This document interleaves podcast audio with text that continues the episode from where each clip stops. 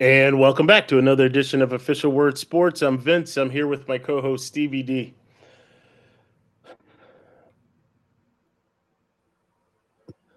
I got nothing for you right now. You, normally it's easy to do the intro, right? Hey, Stevie D, it's week three, it's week four, it's whatever, right? It's easy to do that. Um, but I don't I don't have a good positive intro. I don't have a good positive spin. In today's podcast, tonight's podcast is going to be interesting, Stevie D, because both your team as well as mine um, experienced something that I don't think that we really envisioned, right?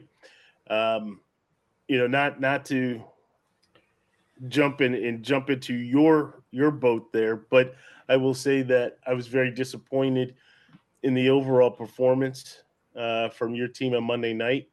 Um, I didn't even realize, and, I mentioned this to you, I didn't even realize going into it that it was a home game, and it, it was just laid an egg, right?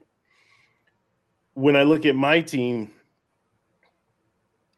there were so many excuses last year, right? And basically everybody said because of Hamlin and – everything the team had gone through. And then they started to add up things, right? Oh, the snowstorm and oh, the travel and oh, this and oh, that. But at the end of the day, just like I said in the podcast last year, was that they smacked us in the mouth, right? On both sides of the ball.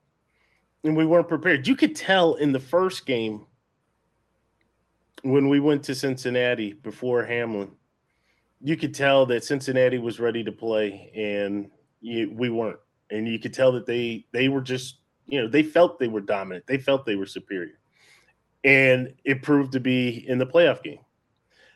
You and I had an offline conversation. I told you I, I don't feel good about this.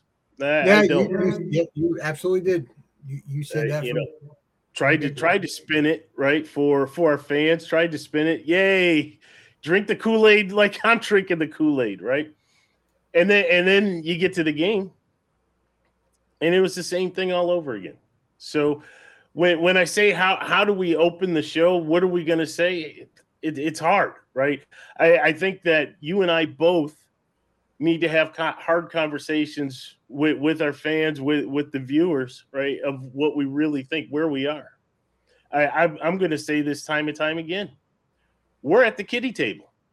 Right, you, you know when you when you set up the, the, the, big feast, right? The family yeah. comes over, friends come over, and and you have the adults that sit at one table, and they have adult conversations, right? then you have the kitty table that's off to the side, right? Basically, the fourteen and under table. They're not ready to sit at the adult table. Well, that that's really where we are, right? Both of our teams. No disrespect, but both of our teams we're we're not ready for the playoffs. We're not ready for quote unquote the exhibition game. And those that watch us know that I call it the exhibition game, but we're not ready for that. We're sitting at the kitty table. I joked around. I put a post out there that the doctor is in, right? Because that's what I feel like this episode is, is getting on the couch and and talking in front of the doctor and just getting the feelings out. Because, you know, for my table, go you're four and three and you have a hope to go to five and three. I mean, the Chargers are not an awful team, but it was a winnable game. It's at home on Monday night. You know, the stadium, MetLife's going to be rocking, right? And you should be ready to go. And the, the lay the egg that they laid, and we're going to get into, you know, that um, it's deflating. I mean, I just know so many people that were at the game. I can't I can't imagine being there right? The, the, the place rocking to really, I mean, you had a chance to go five and three when you lost your quarterback four snaps into the season. You had a really good shot to go four and three. The defense yeah. did what they needed to do, and our offense, our coaching. I mean, there's so much to it from the coaching to to the line play to the silly turnovers to our quarterback holding on to. There's a lot there. It's not just on one person. This was an epic failure from the Jets from the top down on a game that was very winnable. The only the only thing you cannot say, you give a pet is the defense, right? The defense. Now, we caused three fumbles we couldn't land. That was frustrating, right? We all know when you see a fumble, what do you say? Fumble, right? And you, you go crazy, right? Micheal Clemons like fall on the ball, right? They tell you that from from from from Pee Wee football. Just fall on the ball. He tried to scoop and, and score. I don't I don't blame him because we can't score offensively. So he's probably saying, "Well, we can't get in the end zone. I'm going to scoop it and run it in." It, it didn't work out. And there right. were a couple other little fumbles that we just it wasn't our night to get the turnovers on on defense. But our defense as a whole did what we needed them to do, and we just couldn't get anything offensively. It was very uh, disappointing. We normally play better on special teams. We normally outplay teams on special teams. Didn't happen there. I thought our punter out outkicked our, our punt coverage. It was like I said, it was just I need the doctor visit because that's it's going to be one of those shows today, right? And then I, I look at Buffalo and I say, man, I know your thoughts on Buffalo were spot on. They really were. I, I, I think I'm more of a believer because I just think there's so much talent there, and sure. I, I wait for that that switch. We see that sometimes with teams where they're struggling, then all of a sudden something happens, and then bam! I, I think it was a couple of years ago with Buffalo. All of a sudden, you went on like this eight game winning streak, right? So it's like you're waiting for that to click, and is it too late for Buffalo for that to click? At what point does it click, and you can go on that run? Um, so again, it, it's going to be one of those um, interesting shows tonight. Yeah, indeed, indeed, and, and you're right about flipping the switch. They always talk about it. You know, can a team flip a switch? But I think there's more to it, right? When you look at that switch, you look behind the switch. There's more that goes on than just flipping that switch, and I think that's where we're at. Um, but let let let's get into it. Let's get into the show. So obviously, you know, we kind of want to talk about some of the happenings uh, around the NFL. There are two that stand out. I think we both. I, well, I, first of all, it, it's a it's a blessing and a curse, right? We both had primetime games Sunday night and Monday night. So it gave you all day Sunday to kind of take in what was happening in, in, in the NFL. And there were two that really stood out, right? CJ Stroud and Josh and Josh Dobbs, right? Both of those were were just crazy. I'm I do want to take the Dobbs first, right? Because Dobbs was traded at the deadline. Right? Everybody's like, oh, okay, you know, you, you get that because Cousins and everything else. But to realize that Dobbs never even got a chance to work with the team. He didn't take one snap, not one did, practice snap. Not one. Didn't even really get the playbook. Right. And so he's coming out and basically talking to the guys in the huddle. All right, this is what we're gonna do. Right. What's your name again? What's your name? I'm Josh I'm, Dobbs, by the way. I'm so glad you're wearing that white jersey because I would know who you are, right? But you watch it, and that final drive was just incredible. Magical, right? Yeah. Absolutely incredible. It was storybook Disney, whatever you want to call it. Um, and, and, kudos to him. Right now, will that happen next week? Who who, who knows? Um, but certainly, you know, I think they feel reinvigorated right? The fact that they lost Cousins and you know all hopes were lost. They're getting back Justin Jefferson. Josh Dobbs has to be like, wow, I never had a guy like you before, right? So that has to be good for him. But you know, just the overall, I thought was just a, a great scenario, great scenario, and, and a great outcome for him. And then again, we're going back and forth. Did you see that? Right. Then you had the CJ Stroud. This kid I did he submit rookie of the year? I, I was holding out hope for Dalton Kincaid, right? He's making his last minute push. and then Stroud throws up 470 and five touchdowns. Oh, well, that's gone. that's gone. And, and, you know, one of the things though that that I, I know we're talking about CJ, but one of the things that stood out was that was a game against the Tampa Bay Buccaneers, who my Buffalo Bills played the week before.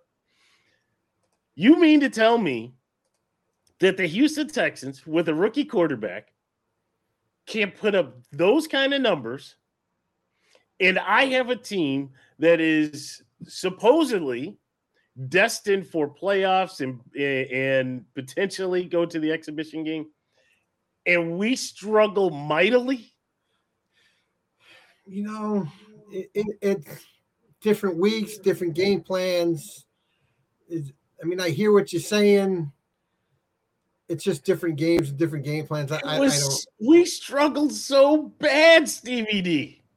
We went gaps without scoring. We wouldn't go on fourth and two. We wouldn't go on fourth and That six. that was probably more puzzling than anything. That you you for you guys not to go to fourth and two is that seems silly unless you're doing it from your own you know thirty yard line or something. and, and it and was two plus territory. 45. Yeah, plus five. But here here go the Houston Texans. You know they're just throwing it all over the field, taking advantage of a weak secondary by the Buccaneers. They have Antoine Winfield Jr. and that that's it. And they were just going all over the place, right? Putting up yards, putting up numbers, even trotting out a running back to to kick a field goal. I mean, they did everything. what do what what do I get out of this? What do I get out? I get a receiver a half second late from catching a Hail Mary pass. That's what that that I'm supposed to hang my hat on that, saying, yes, we've arrived. Well, obviously we did in the following week. So though to me, those are two of the standouts. I don't know if you had anything that really stood out from last week that you that you wanted to talk about again just So- before we start to delve. Well, I, I think I'm gonna. I have that covered in my my rapid reaction section there. Um, I'll probably save Okay. it for that because there's a lot there to unfold um, in that, and I think it's going to be a really good discussion. Um, you know, obviously, I want your thoughts and feedbacks as well. Um, you watched the game like I did, and you know you have some good insights, and, and you hold me accountable um, and, and put me where I need to be if I'm if I'm, you know, I'm going out there a little bit. So again, I, you know, I'm seeing the doctor tonight, right? So, um, you know, sometimes I I'm need the just gonna let doctor. you, I'm gonna I'm gonna let you talk. Just go ahead and talk. Get it, get, get it off your chest. You'll you'll feel so much better. You know, and, and maybe this should become a clinical show, right? So that we can help people through the five stages of grief, right? That I know that you and I both ha- have experienced. I experienced it after the 13 second game, right? And it it took a long time, Stevie D. It took a long time, and, and you had it after Aaron, right? Yeah, that was rough. And just when I thought I was coming out, I went right back in. It, was, and you told me like you're not out of it yet, right? You're, you're. This is what's going to happen. You're going to have the ebbs and flows, and I really did. I was in a dark place um, after that injury. But what's not in the rapid reaction when you ask me thoughts on it, you know, I've been going back and forth uh, on Facebook with fans on trap games, and and it's not when I disagree with folks, it's not necessarily trying to be negative about it or saying your your you know your take is wrong. I think of trap games, you have to be an above average team to be to have something that's called a trap game. When you have a team that if, if you want to count every offense, defense, and special teams 33% all the way through, right? 33.33, right? Then you'd say the Jets, one third of the Jets team doesn't show up. The reality is special teams is important, but not 33%. The offense and the defense actually have a little bit bigger role than special teams because they're out there so much more, you know, during the course of a game. You can't have trap games when your your offense is so poor because you you can't take for granted that you can beat somebody. It's just not Mhm. there. And so that's why when when people like to say when we're going up against the Giants or we're going up against the Chargers, oh, it's a trap game.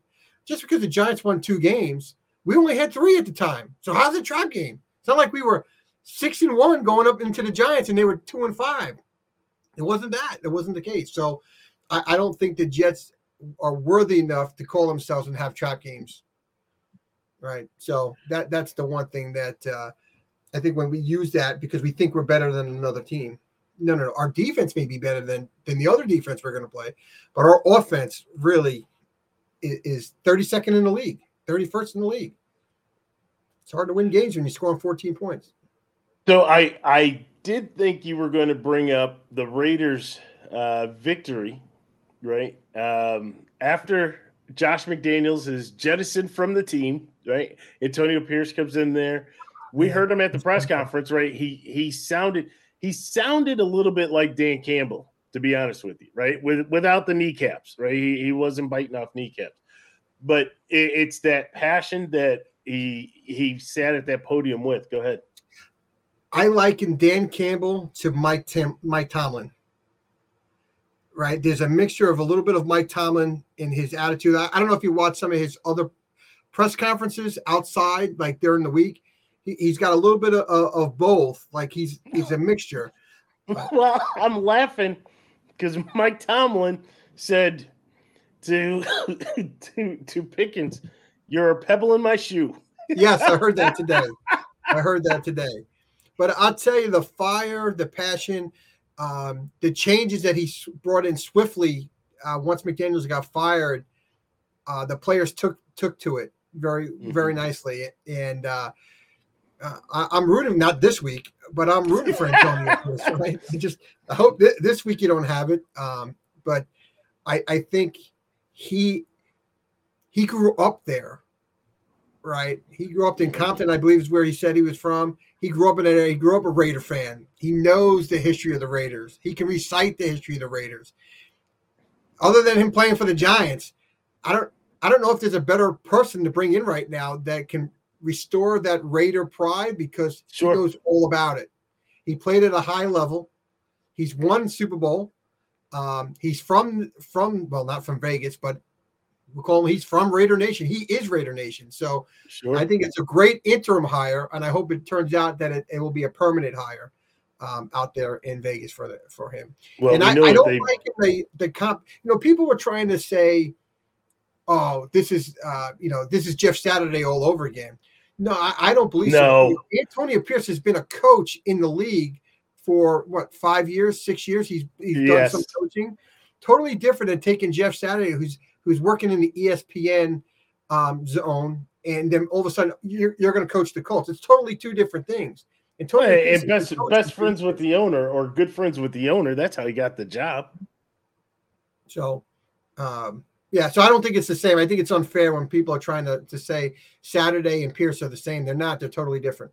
So he may not have been a head coach, but he's been a linebackers coach. He's been around the game for, for six, seven years in it. Jeff Saturday was out of the game for how long? And then, oh, okay, we're just going to pop you in.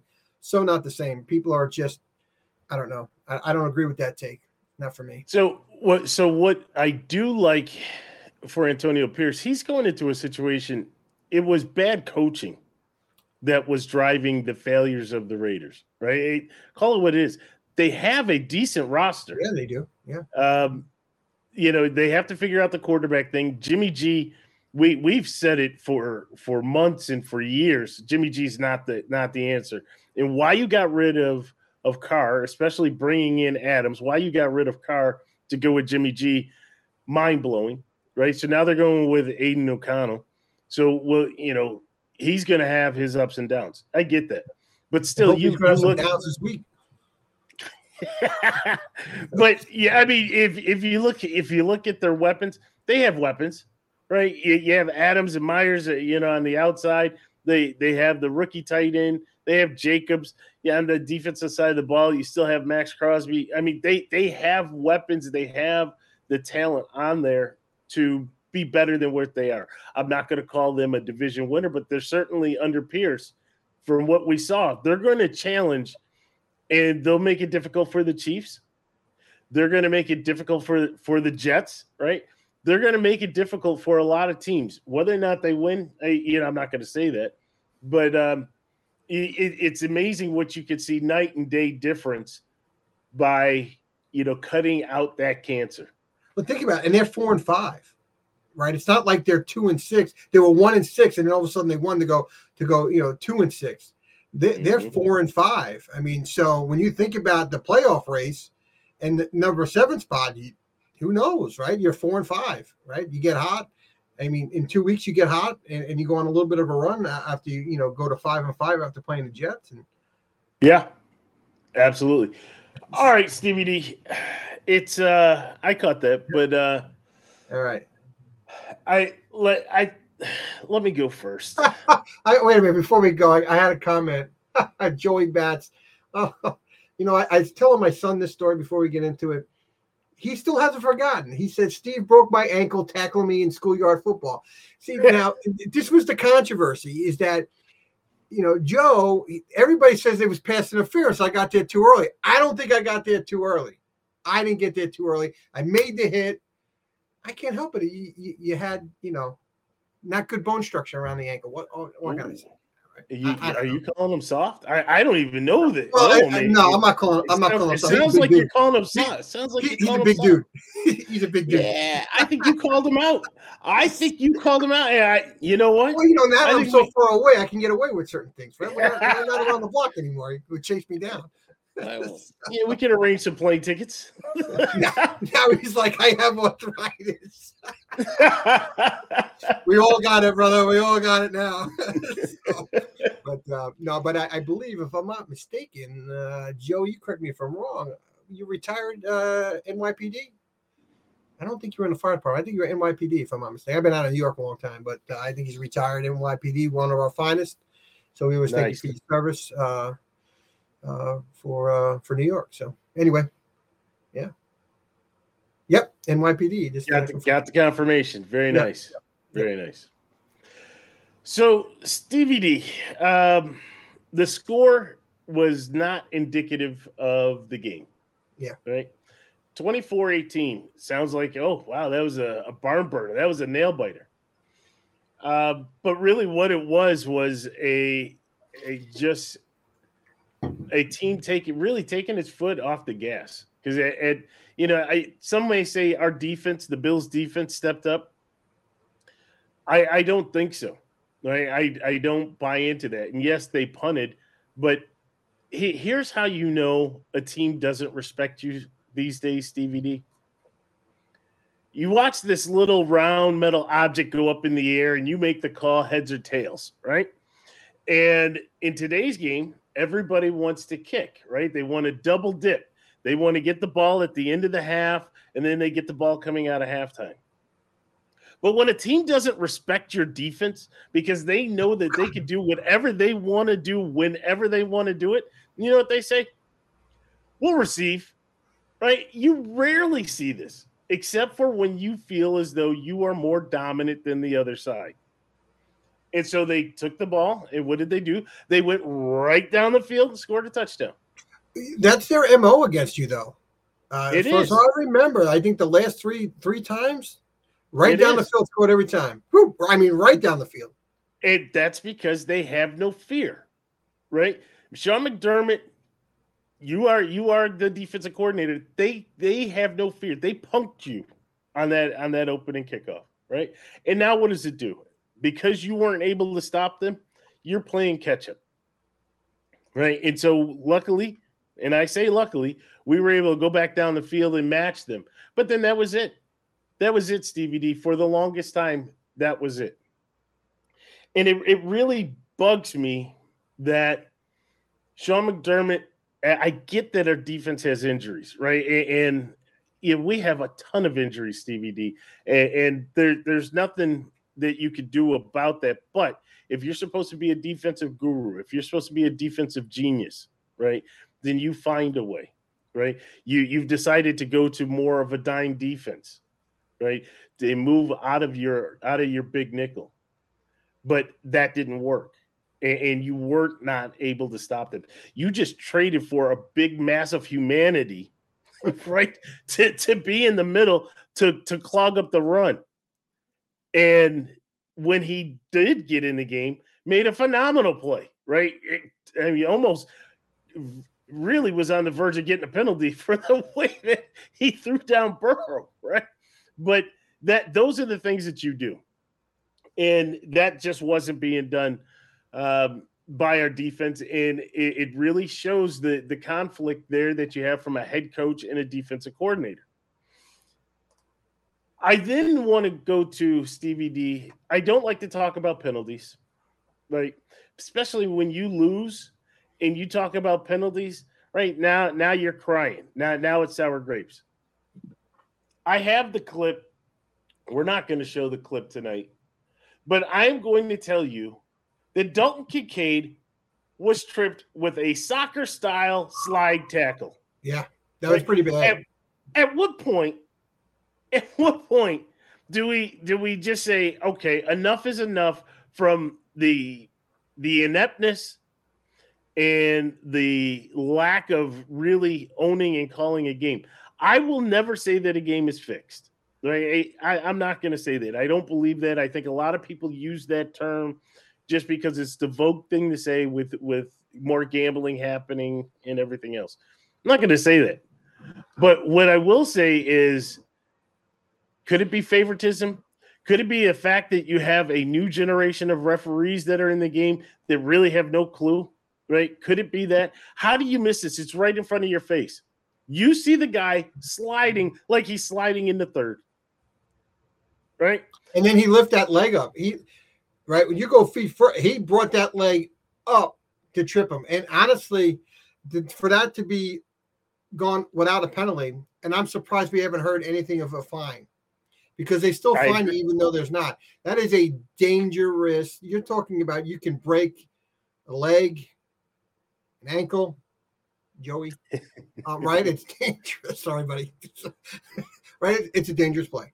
And, and the players should be held accountable. I can't believe he missed it. I thought there was three to four calls. My old age is, is, is I can't recall each one, but I thought there was three to four calls in that game that I was like, man, that that's that seems odd. Like that's a very uh three to four, like three to four to zero. Yeah. Right. If they evened out somewhat to a, to the game, I can I'm okay with that. Right. All right, you got four. We wound up getting two, so we're in a negative two. I can make a call. Yeah. But yes, but when it's all one sided, and again, I don't have any skim in the game, right? For me, other than obviously as a Jet fan, you, you know, I'm not going to say, but it, there's times where, all right, in the standings, you're, you're trying to, you know, sure. trying to gain ground, right? And uh, it, it's, uh, I just was thought, man, man, that, that's weird, man. That, that's weird. If I was watching, if I was a fan, I would, man, you're killing me. You're killing me. You're not that, giving me a chance. You're not giving me a chance. So that one bothered me with the fact of not getting the penalty because that would have been a 15 yarder. But what really bothered me is the fact that Kincaid got up limping. That bothered me more than the 15 yard penalty, right? Because you could hurt somebody. That's why there's a penalty, because somebody can be hurt. And he got up limping because you went right on his shin like that.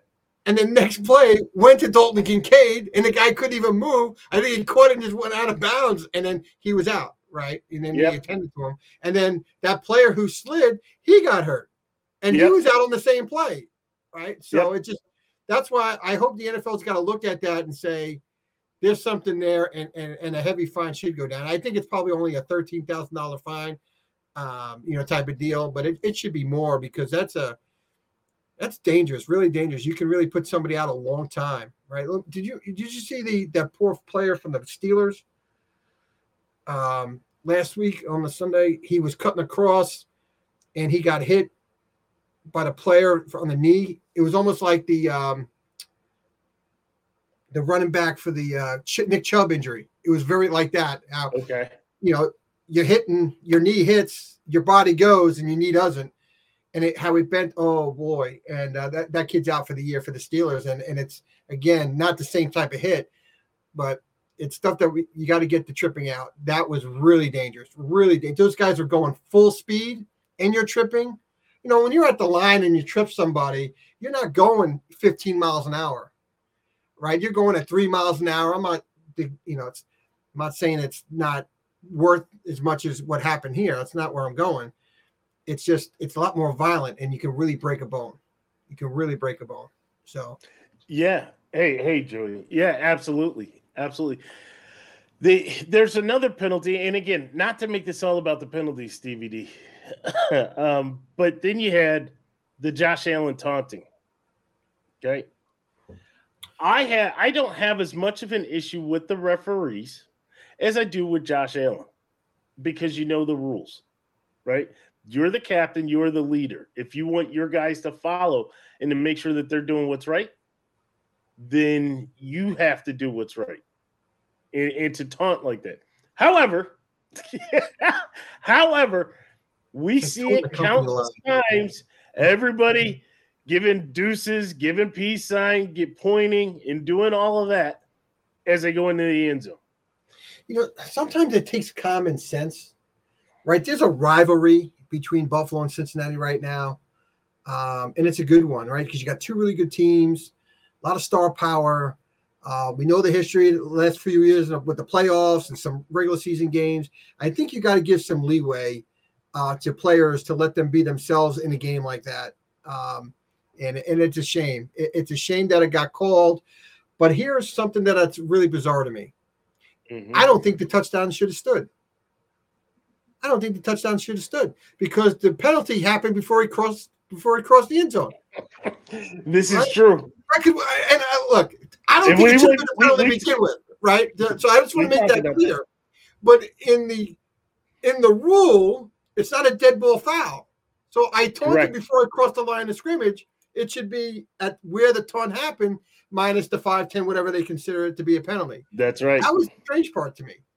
That was the strange because most taunting penalties happen after the touchdown scored, excess celebration, whatever the case may be, and they hit you with the 15 yarder, added on to the kickoff, and off you go. This happened before you crossed the, the goal line. So I, I thought that was odd.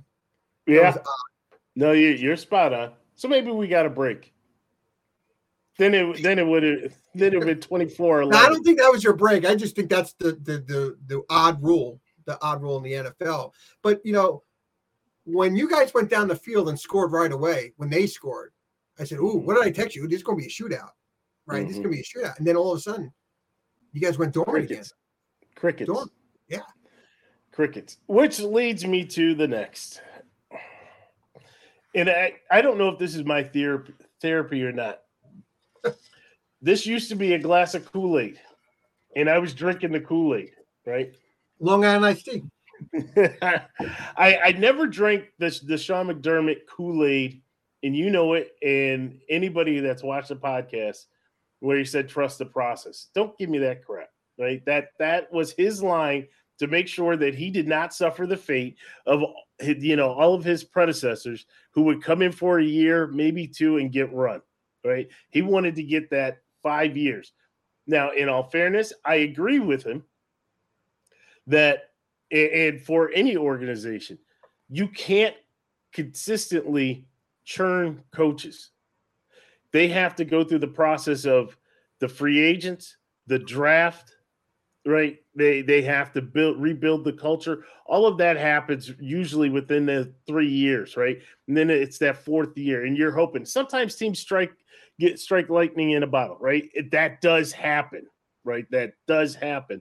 But more often than not, you're rebuilding something, especially teams that are so fractured, right? You're rebuilding not only what's on the field, you're rebuilding what's in the clubhouse, you're rebuilding your medical staff, you're rebuilding your training staff, you're rebuilding the front office, you're rebuilding the culture in the in the in the inner workings of that that facility and so it takes a while, right? You, you, when Rex was there, you know, Rex was pounding his chest, right, and you know, doing all kinds of crazy things, and you had to get rid of that. I understand that, but at the end of the day, you as an owner, Terry Pegula, you have to look at where this team is headed and who is steering the ship and the decisions that are being made let's just look at the on field decisions. Okay. We're not going to talk about what's happening between the offensive coordinator or the defensive coordinator and the head coach. Let me just give you the sample size. We talk about it all the time, Stevie D, and it bugs me. The use of timeouts that Sean McDermott uses is like he is the smartest man. He, like he is the smartest man in on the field, right? That that nobody knows more than he does. And he tries to the last second to look at what the offense is putting out there. Well, the offense could be putting out a dummy formation, knowing that you're going to call a timeout, right? The offense can audible based on what whatever defense you're coming out there with. So there, there's a lot of things that go into that. Has it worked? Okay, we'll say it's worked sometimes, right? There's sometimes that it doesn't work, right? But you have to look at as a game manager and as the head coach, you are the game manager. You have to look at when do I do certain things? When don't I do certain things? If I make a call if I make a decision, how will it impact me late in the game? Case in point, let's go back to Cincinnati, right? If we go back to the videotape in the Cincinnati game, you want to challenge a catch or non catch by Trent Sherfield on the side, where the ball looked like it hit the ground. Trent is saying it hit my hand. There's no real way to tell. And I don't know who was upstairs calling down to him, part of that video team saying, Oh, you got a challenge. That was not a challengeable play. First of all, it was first down. Right? So what what are you gaining out of that? You're not in the red zone, right? It's not late in the game where that is so crucial. Right. The very the next play more important. Timeout's more important when you're losing than a, a, five to six yard challenge play on first down. Yeah. Absolutely. Is that a desperation play right there? Is that a desperation call by head I don't know what it is. Right? I like, really don't. I don't know what it is. Now Joey's saying that that it was a catch. Joe, we don't know that it was a catch. We don't know. Right? That ball it, sprung up. That ball sprung up like it hit the turf. I don't know if it would have sprung up the same velocity if it hit the hand. But we don't. Uh, don't. Here's don't here's know. the thing: we don't know, right? Was it ruled it was a catch not, on the field? No, it was ruled. Right, so that's where, yeah. And so, if you don't know, in in your heart, you may think it is, but if it's not clear cut, why are you challenging? Uh, what what are you gaining out of that? There was nothing to gain out of it. It was uh, it was really a lose lose situation. And so now you go down, and then all of a sudden, uh, it was T. Higgins with a play that was clearly not a catch, and you don't have the ability or you don't want to challenge that. What what are you thinking in your mind? You got scared. That's what you were thinking. You got scared. I can't afford to lose another timeout. Well, you shouldn't have used it on that one. That was the stupidest challenge in the world. But let's let's let the game flow. As the game flows, you get down now into late game right? You score, you kick off, you're hoping that you can stop them. Your vaunted defense can't, but now you have no timeouts. You have no timeouts. And, and you wasted that timeout. It's coaching decisions on the field that that are a problem. But it goes beyond that. Because if you look at the team and you look at the way that the offense is being coached, we have debated this week after week, right? It's Ken Dorsey. It's Ken Dorsey. Well, wait a minute. Is it really Ken Dorsey? Ken Dorsey is the figurehead that we're pointing to, saying that that's the problem. But if you start to really, you know, in in um, remember uh, Scooby Doo, the mysteries, the Scooby Doo mysteries, right? Yeah, yeah. And the, the, kids would go through and they they find out, you know, oh, it was so and so, and then they pull off the mask and they'd be like, oh no, it's Old Man Jennings, right? If you pull off Ken Dorsey's mask, oh no, it's Sean McDermott, right? Because it's that is Mc- great. That is a yeah. great one. Yeah, nicely because done. it is Sean McDermott who is dictating what he wants to have done. This is his team, and this is how he wants it to operate. Similar, right, and very vocal to Jerry Jones, how he wants things to, to operate in Dallas. We know about that. He's open about that. Right, he's the owner. he he is the owner. but Sean McDermott, right, very quietly, right, will come up to the podium and drop little nuggets, but at the end of the day, he's leaving his offensive coordinator out on an island. I'm not saying I'm a big fan of Ken Dorsey. I'm not.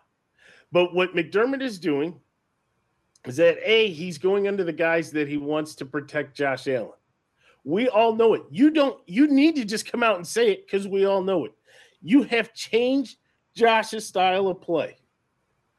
You've changed his style of play, and you say that, you know, well, I had Cam or I was with Cam down in Carolina. You could say that, sure. You could say, well, Josh is prone to the turnovers. You could say that, sure, right? But at the end of the day, when you start to change somebody from what they do, round peg, square hole, or or square Yeah, yeah. peg, round hole, right? When you start to change that, you start to change the player themselves, right? And now they are not as effective as they used to be.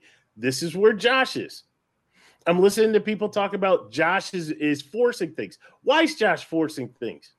Because he's not back into his normal system, his, his normal mode of thinking when he's in the pocket. You watch Josh, Josh is hanging in the pocket way too long. And then when he decides to roll out, now all of a sudden things are starting to change a little bit. He's not seeing that field. Josh is missing wide open receivers. Go ahead. Looks like you're going to say something. Go ahead, Stevie. You know, it, he's not the same. He's not the same because he's not. He's being coached and being told to do something different. We we talked about it with Lamar Jackson, right? You have to let Lamar be Lamar, or it doesn't work. And you're changing who Josh Allen is, and, and he's just the offense goes how Josh Allen goes. Absolutely. Right. And I think in his style of play and how he plays, you have to give him that freedom and that flexibility to be himself. And your your head coach, I, I really do believe he's afraid to, that he gets hurt. What if he gets hurt? Let, let, let me let me add to that. Josh was selected by this administration, GM and head coach. They knew who they wanted. They wanted him because he had certain attributes that he could bring. He had a strong arm. They thought that would be good in Buffalo in the winter. He was mobile, meaning that they knew that he could run and get out of the pocket, create difficulties for the defense. So why in the world are you taking that away from him? That's who you selected. That's the guy you selected. It's not like all of a sudden you get this guy coming in camp and you're like, "Ooh, I didn't know you could run that fast. Ooh, I didn't know you could hurdle guys. Ooh, I didn't know you could truck guys." Right? We knew this.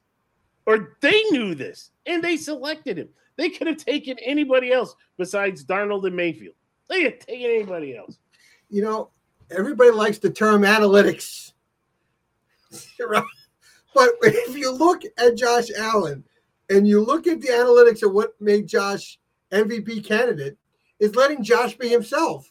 So you're actually going against the analytics and saying, no, no, no, no, we don't want you to be what made you so special. We want you to do it this way. And that way is not working. And, and you can see it when they're running fast and they're up tempo, man, they're going. And then all of a sudden you're just like, why are you changing? Why are you changing it? I, But it, it's but mind it's, boggling. Your last three weeks, your last three weeks scoring by quarter, I, it's on. It's unbelievable. Your second and third quarter, you're like with the Jets at, at total points being scored in those quarters. I mean, that's horrific. There's no reason. But in it's, the world. it's, it's more than that though. It, it's more than that. And this is where, you know, and when you're driving in the mystery machine and you see Ken Dorsey, that's why you think it's Ken Dorsey because some of his his play calling just it, it makes you scratch your head, right? If I were to look at my current state Bills team offensively, and I were to go back three years ago and I look at that team, I am a far superior team compared to that, right?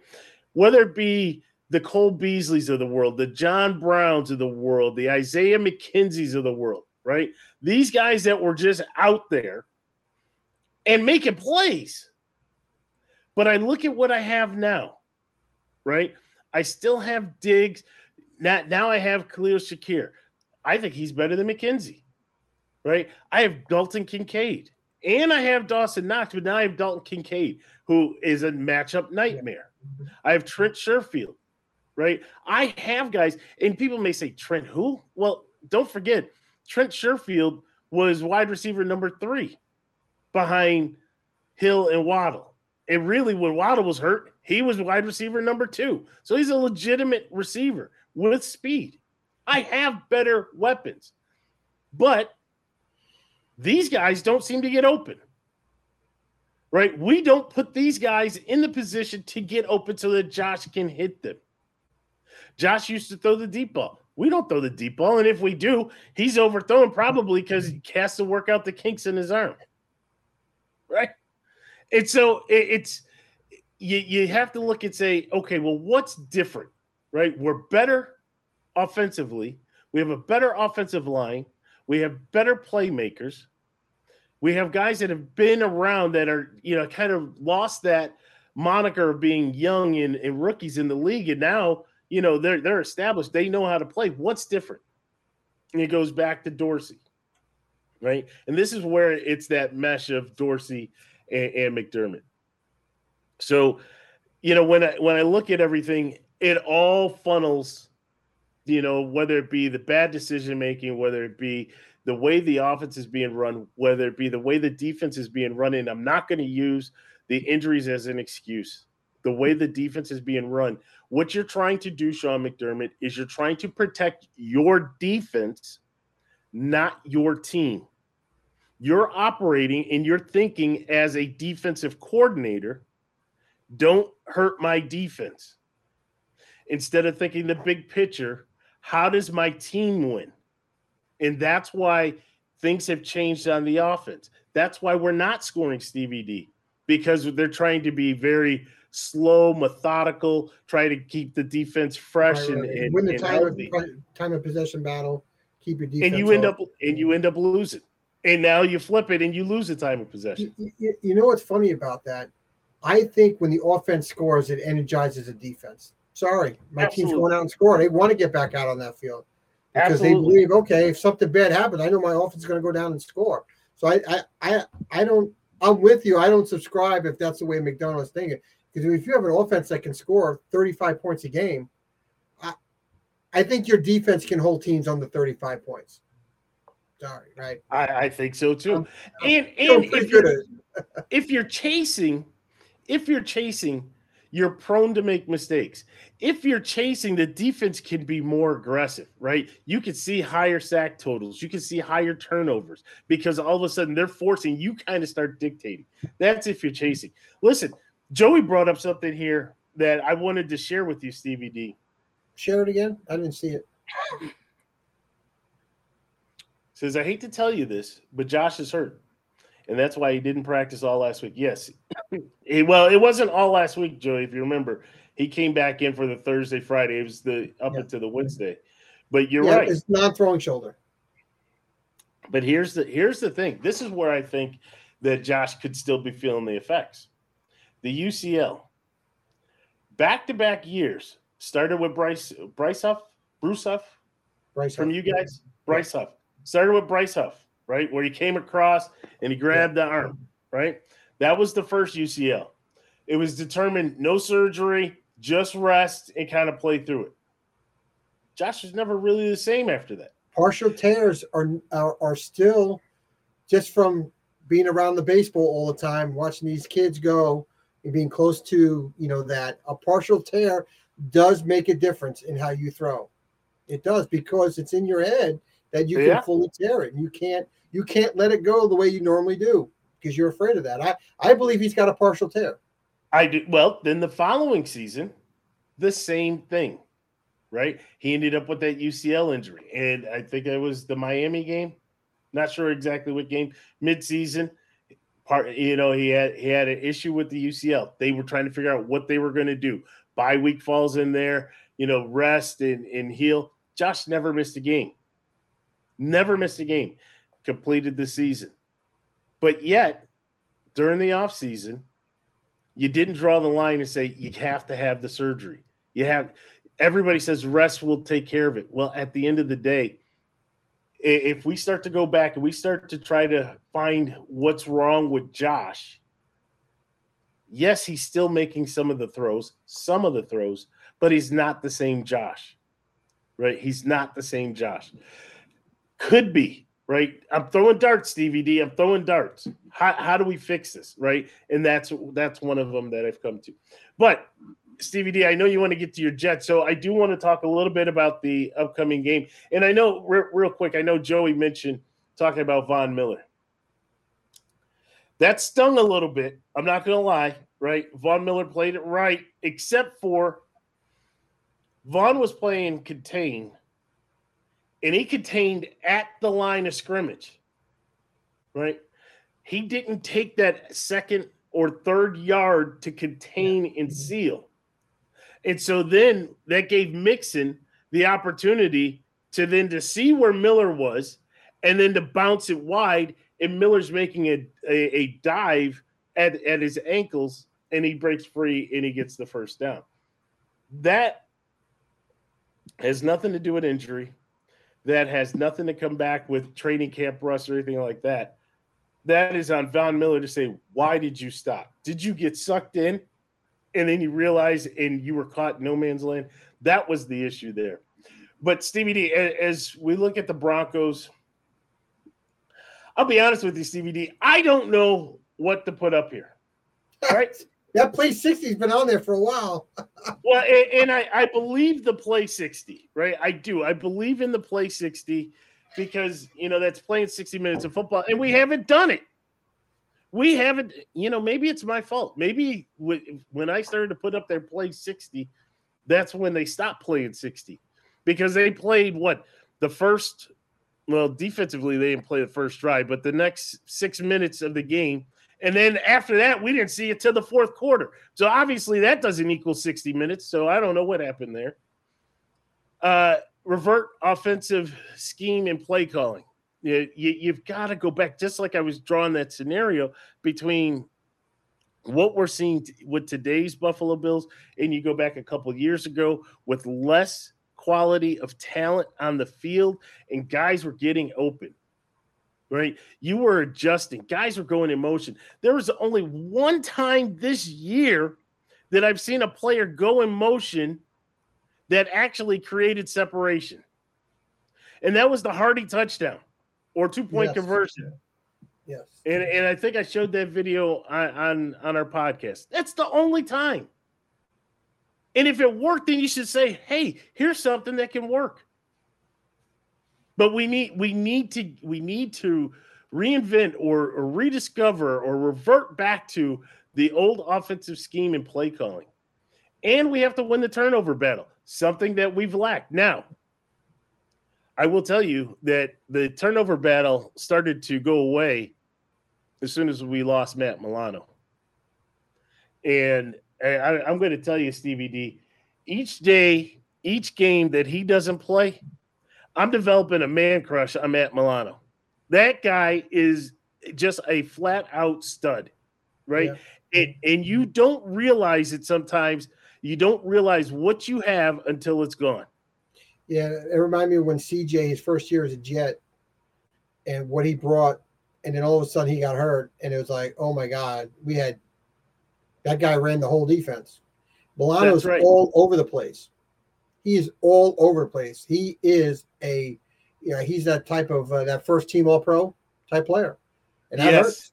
That hurts. I mean, it's hard to replace a first team All Pro linebacker. Hard, hard, hard to do that. And, and that, when, that's, when your, you that's your Mike, that's your Mike linebacker. That yep. is, he tells everybody where to be. That that's exactly right and, and you have Poyer and Hyde. They're, they're getting long in the tooth. They're, they're you know, as you get older, it's harder to recover from injuries, yep. right? They're out there and they're gamers. Don't get me wrong, still love those guys out there. But when you when you look at it in a 360 view, what has changed in that turnover battle? Matt Milano. We have to find a way to not be so dependent on Matt Milano so that when he comes, he's the cherry on top. And you have guys, whether it be the defensive line, whether it be Bernard or Dodson, or you have Taron Johnson, or you know the safeties, Poyer and Hyde. These guys have got to step up and start winning this turnover battle. We've got to do that. What to watch for, Stevie D? As I go to what to watch for, just enjoying Dalton Kincaid you know, consistently emerging. I am going to tell you, mm-hmm. Stevie D, I said it before in the podcast. And I told you, I told you this a long time ago. I cannot draft Buffalo Bills to my fantasy team. I told you this. and so I went against the grain. I went against conventional wisdom, and I drafted Dalton Kincaid to to my fantasy team. Thinking nobody knows about him. I'm going to sneak him in here. He's going to be great. Slow start, slow start, slow start. Then I realize it's my fault. It's my fault why he's having a slow start, Stevie D. Hmm, I and I can bring up the tr- I can bring up the transactions. I can show you the transactions where OW Sports, that's the name of, of my fantasy team, cut Dalton Kincaid. And since we cut Dalton Kincaid, he is Somebody else is saying thank you. Somebody else is saying thank. Who is that nut job at OW Sports cutting Dalton Kincaid? Was he out of his mind? That's exactly what they're saying. The good thing, the good thing here is that hopefully I did it early enough where you know, except for CJ Stroud, maybe he'll be you know second place for rookie of the year. Um, new players adjusting, right? You have Joseph, you have Douglas. Um, we need these guys to get up to speed as quickly as possible. We need you, right? We absolutely need you. Uh, whether it be playing corner, we you know we had some guys that Benford went out. Um, Dane Jackson got hurt in the game, right? So definitely need Douglas. Don't want to see Josh Norman out there unless Josh is trying to uh, rehabilitate his name and likeness, right? Uh, but don't need to see him out there. I'd like to see Rasul Douglas and then Josh Allen's confidence, right? I think we're at the point now where I truly do believe Stevie D that there is a level, you know, with the confidence in in your mind, right? Can you get it done? We saw the pass that he threw to Kincaid, threw a bullet. You heard Collinsworth talking about. Oh yeah. I don't know. I don't know what he was throwing, right? I just, it, but he knows better, right? He knows better. Yeah, overthrowing receivers by ten yards, right? Josh is better than that, and I think that that all goes into his mind, whether to run or or to stay in the pocket. Josh has got to be his own player at this point. He's a veteran. He, he's won all the accolades. He he can get on the field and he can come back to the sideline and say, "Look, Sean, Ken, this is what happened. This is what I saw, and this is why I got that first down. This is why I got that touchdown." You know, um, could there be a Madden curse here? Just a different type of Madden curse? I don't think so. I I, I don't think I don't think so. I, I I see I see you talking. No, But but, you I- know what I'm saying? Because we always think uh, injury, right, with the Madden curse. But is it the curse of your coaching staff that's killing Josh Allen on the cover, right? I mean, I, I mean, it doesn't necessarily mean injury. It just means this is sabotage, right? The Beastie Boys, right? Sabotage, right? It's just he's on the cover and we're gonna kill him. I, I don't know. It's just weird. It's just it's weird. I don't know. So Well, it, could be right. It, it, at the end of the day, it's going to fall into that bucket of another player under the Madden curse. It will, right? Because it, it's just not what we expect. So, um, I've stopped drinking the Kool Aid. Um, I have more to say about Sean McDermott, but I, I want to be mindful of time. Um, and maybe I'll have a special show on why Sean McDermott needs to go. Uh, and then I will say this I dropped an Easter egg last week, Michigan, right? And my next Easter egg was going to come out. And then all of a sudden, the Raiders fired Josh McDaniel, which then changes everything because now I don't think my Easter egg. So, long story short, my hope was that, or my thought was, if Buffalo did not make the playoffs, that Pegula would really give consideration to bringing in a different head coach and that he would look to Michigan and look to Jim Harbaugh, who we know is on his way out and wants to get back to the NFL. That's that was kind of where my head was going because if you look the landscape, right, maybe the maybe if you were to make a change, the question is who, right? Who do you get?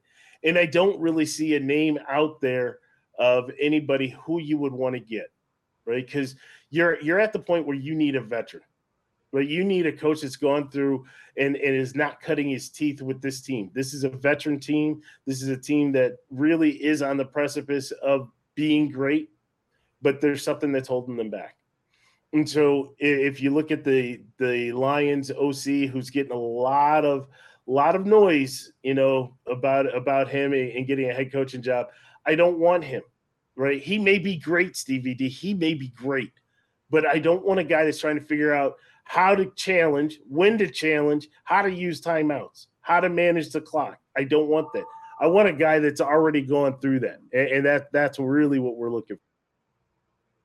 Well, I don't know if your team's going to pull the plug at the end of the year. I, I you know, if your coach and, and, your owner are really tight, I think it's uh, it's a bad mixture uh, when they get really tight. I, as an owner, I think you have to stop and look at it and say, I'm wasting a huge window with this team, and I just don't think you're the guy. And we got to go in a direction. And then your your search says, I'm not ready to overhaul this whole roster. Correct. So you have to be able to come in with this roster and win with it because I'm not going through a rebuild because I can't you can't afford a rebuild, right? Your team is now, not three years from now, right? When everybody starts getting older and they, they start breaking down, you you have a window, right? Unless you're able to replenish, right? Get the older stars over. I mean, I'm not a Bill Belichick guy, but you know, it comes back to that same line of uh, I'd rather get get rid of a player a year too early than a year too late. And yeah. in the NFL, it really is true because it's hard to hold on to players that are past their prime. So and, and, and what I'm saying is not something that hasn't been done. It hasn't been done recently. Yeah. I mean, it's been done. You, you have to make that decision in order to get over the hump. Thank you, right? Kudos. And, and when we win, we'll give you the we'll give you a ring. Right? You can have a ring. Make it make an extra one for him, Terry, because he got you there and you needed to get there. But now you need to win. So all right, Stevie D. I'm going to turn it over to you. Yeah. Well, Jet fans, it was a rough one.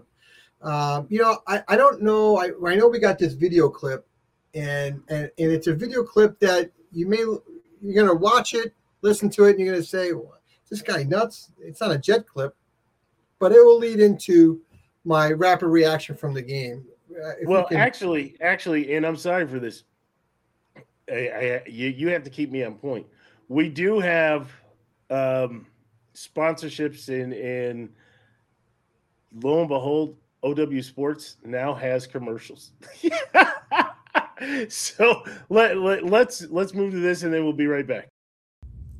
Hi there, I'm Tanya from Majestically Rooted. I just wanted to take a moment to talk to you about why your mind body connection and stretching is so important. Yoga is a practice that helps manage your tension and stress, as well as increases your flexibility, your range of motion, may declutter that mental chatter, and help you sleep at night. It is a practice that transformed my life, and it may just help transform yours. So come visit me, majestically rooted in the heart of Tampa, and check the link below for more details. Namaste. Now, yeah. if you remember, Tanya actually was a guest on our show. Uh, Eagles fan. Yes, the Eagles fan. That's absolutely right. So um, she has a new yoga studio uh, in Tampa, and um, she wanted to get some airtime. I was like, absolutely, right? Come on. Uh, so it kind of gives us a little bit more legitimacy here, Stevie D. We have a commercial break. but now you you were you were saying, yeah, the um, I want. Let's go ahead. and If you can play that clip, it, it's one of those. Um, classic. Yeah, it's a classic. That's why we took the damn field. Now, if you want to crown them, then crown their ass. But they are who we thought they were, and we let them off the hook. I mean, it's a classic line, and I, and I and when I when I think of Jets, and I think of Jet fans, look, when we talk about Zach Wilson, as, as, you bring up the slide on, on the rapid reaction slide, right? We knew exactly what Zach Wilson was and is, right? That's why they traded for, um, they traded for Aaron Rodgers. If you can put us back on the screen, um, yeah. so people can see us, but it's like um, Zach Wilson just overnight was not going to be five months around Aaron Rodgers and everything was going to be great. When Aaron Rodgers went down in four plays, and we all knew it as fans, he was not coming back, especially when they started zooming in on the ankle. You knew what happened. It didn't take rocket science to figure out. We knew the season was going to be rough with Zach Wilson. Just that's why they made the trade, right? I just said it. So I think, um, yes, right, John? And so we know who he was. He's made some progress in certain areas, and in certain areas, you're saying, you know, he, he's got to be better. But really, in this game, this was a game when the Jets were four and three. It was a very winnable game at home. On Monday Night Football, the energy is there. The fans brought the energy, right? It it was it was electric, right? And and we laid an egg. That's the best way to put it. You laid an egg, except for your defense, right? So let's get into it, right? The keys to victory was, was simply win the turnover battle, right? I said it last week. Win the turnover battle. Plus two. We were minus three. Okay. Now, as Jet fans know, we are not good when we are second and 12, second and 13 because we had a minus play on first down or a whole play on first down to go to first and 20, right? When you think of pre snap penalties, it, it's a joke. The pre snap penalties were, were, a joke, right? Even some of the penalties that we had downfield on g- good, nice chunk plays, right? 15 yards, 20 yards comes back for a penalty. Silly, silly mistakes. And I'm going to get into why and who's accountable for those silly mistakes. We give up eight sacks. Now, eight sacks is a lot. I don't give it all on the offensive line. Some of that's on Zach Wilson. Two and a half seconds, kid. You got to get it out. Four seconds, four and a half. It doesn't work in the NFL. I, I commend you for hanging in the pocket because their first two years used to run out like a scared child run back 20 yards to outrun the defender, outright do the big loop, and then try and hit somebody downfield. You're actually standing in the pocket like a quarterback. But like most good quarterbacks will do, or average quarterbacks, they have the timer. You grew up with a timer in your head, right? It's two and a half seconds. Your stats are great with two and a half seconds. Four seconds don't get it done, right? 63% pass. Now, I know the Chargers had the worst passing defense going into that game. When we know Zach is not a thrower of the football where he's going to light you up, 63% passing is way too high. Way too high. We're that's above our normal average of 62 or 61%. I think we're 61%. We're now 63 for this game. Mind boggling. You got Breece Hall ready to go. Feed him the ball. Let him get into the game. Let, let the run game kind of set up the passing game. I just 63% is too high. And then I, I said coaching needs to be better. Now, when I say coaching needs to be better, it kind of ties back into all of this. And I've been really posting a lot about this this week. Okay. It's called discipline and accountability. And that's what my coach needs to be, Robert Saleh. You can't be buddy buddy all the time. These pre snap penalties is a lack of discipline and holding your players accountable. And that goes directly to the coaching staff because you're letting it happen. It's been going on for weeks. And this team cannot get down the field and score points when we have pre snap penalties and useless penalties. I mean, come on, guys. Concentrate. You know, when you say play 60, concentrate and do your job on the play. You know better than that. And, Steve, and I, I, I smiled because during training camp, when we had one of the podcasts during training camp, I remember Saleh and you you highlighting the point Saleh said, you know, we have the four C's, right? Which one do you fall into? Right. Well, you you've just flipped it back on Saleh with really it boils down to discipline and accountability.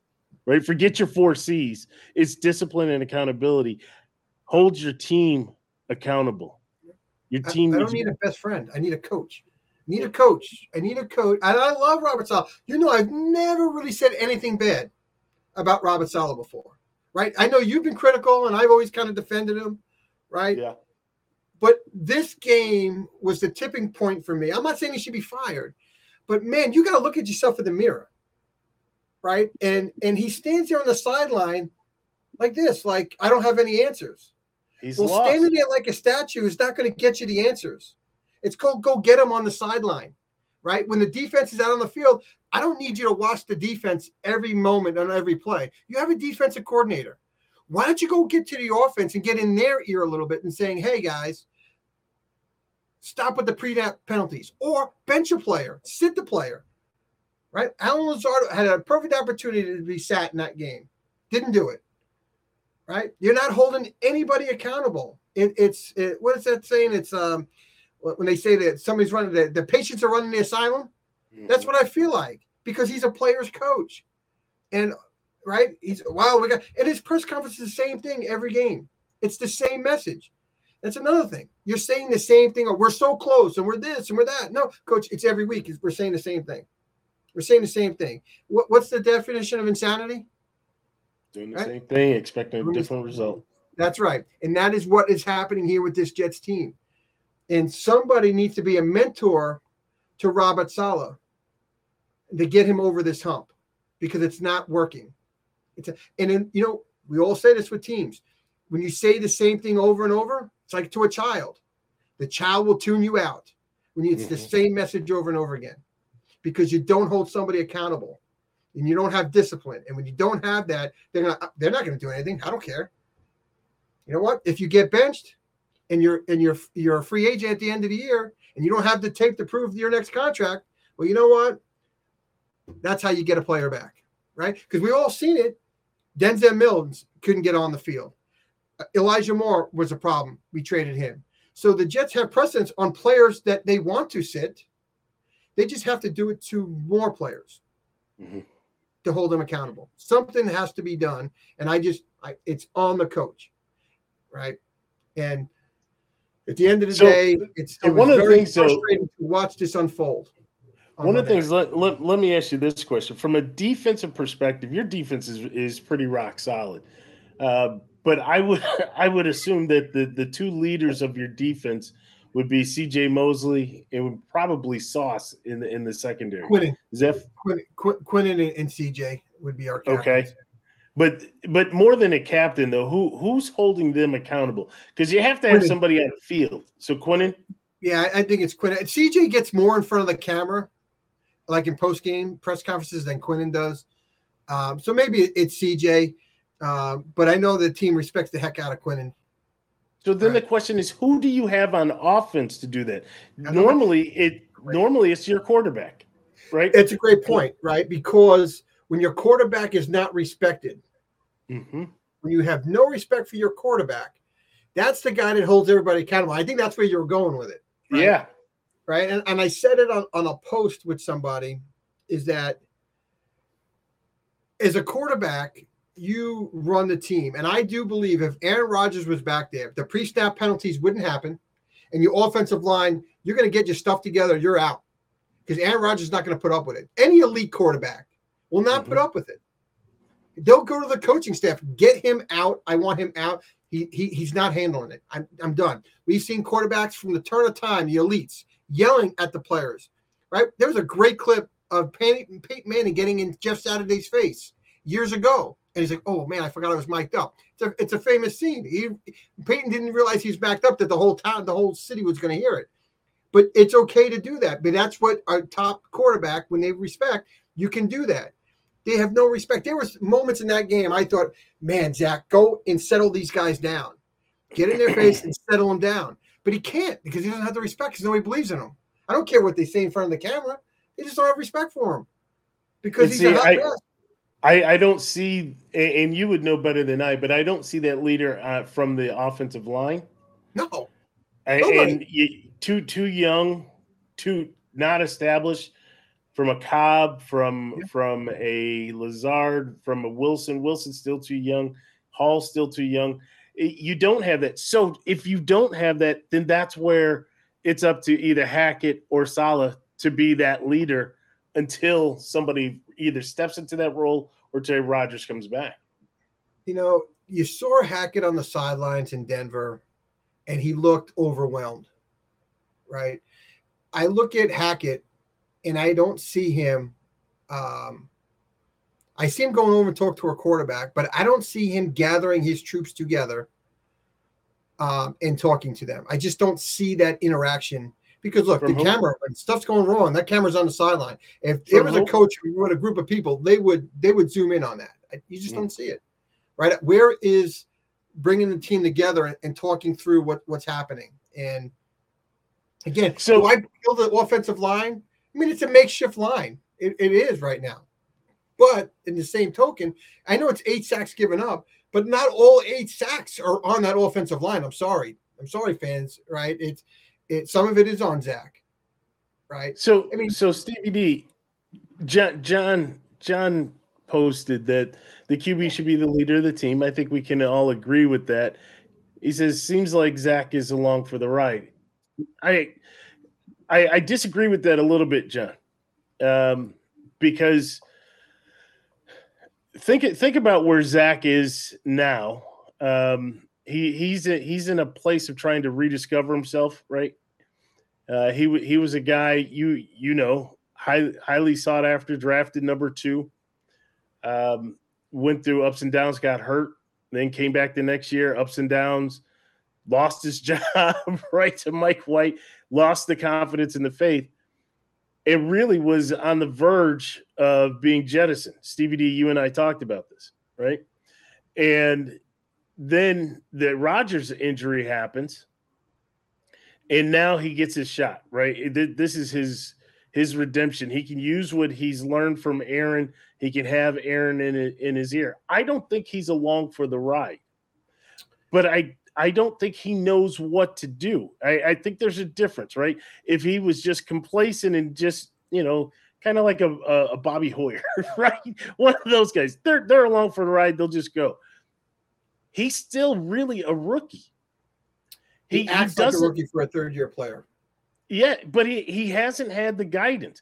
We, we talked about it when when the unfortunate passing of Knapp right? That was supposed to be the guy to help guide him along. And then after that, there was nobody. There was nobody. They didn't hire, they didn't hire a replacement. And there was nobody last year. And so now he's got a guy to kind of help guide him. But now this guy is back and forth between LA getting rehab. So he's not really there to guide him. Talk to him a little bit in training camp. He still doesn't have that mentor, right? We talk about Stevie D rookie quarterbacks, right? What's the best way to handle? Take CJ Stroud out of the equation yeah. right now, right? Because that goes against everything. But we look at like how a Patrick Mahomes was handled. We look at how a Josh Allen was handled. These guys sat, they learned, they watched, they studied, right? And then when their shot came, then they were able to kind of take those reins. Yeah. This didn't happen for for for Zach. No, and, but, and but it, it, it's, it's the story of the New York Jets, right? To start Mark Sanchez at least had an offensive line when he came in, and he had a great running game. Mark Sanchez as a rookie in 09, right? They got lucky; they backed into the playoffs, and they made a run to the AFC Championship game when he was a rookie, right? They rinsed and repeated in 2010, got back to the AFC Championship game, won 11 5, a much better year. But Mark was still a turnover machine his first two years, 56 turnovers in two years, right? It's tough. Sam Darnold was a bust. We had no line, we had no weapons for him. We drafted this kid, played him in game one uh, when he started right against Detroit on on on, uh, on Monday Night Football, um, and we didn't give him any support. Adam Gase, I didn't help him out. Uh, that's lovely, right? So what do we do? We change out coaching staff, GM, and everybody. We draft a kid, and we had the right idea with Greg Knapp. God rest his soul. He got hit by a car riding a bicycle. I, look, it's tough. You lose a person, but at the end of the day, the business goes on. If I got hit by a bus tomorrow, my company's going to feel bad right? But they're going to put the job posting to find my replacement, right? So the same thing. The, the Jets did not support Zach properly, and didn't give him a really good veteran backup, like a Josh McCown could have been for him, right? Not Joe Flacco. Joe Flacco was not the answer, right? No, As a he, veteran he president. right. But we, we again failed a young kid. Now you fast forward to to to year three with him, I think there's some areas of his game he has improved.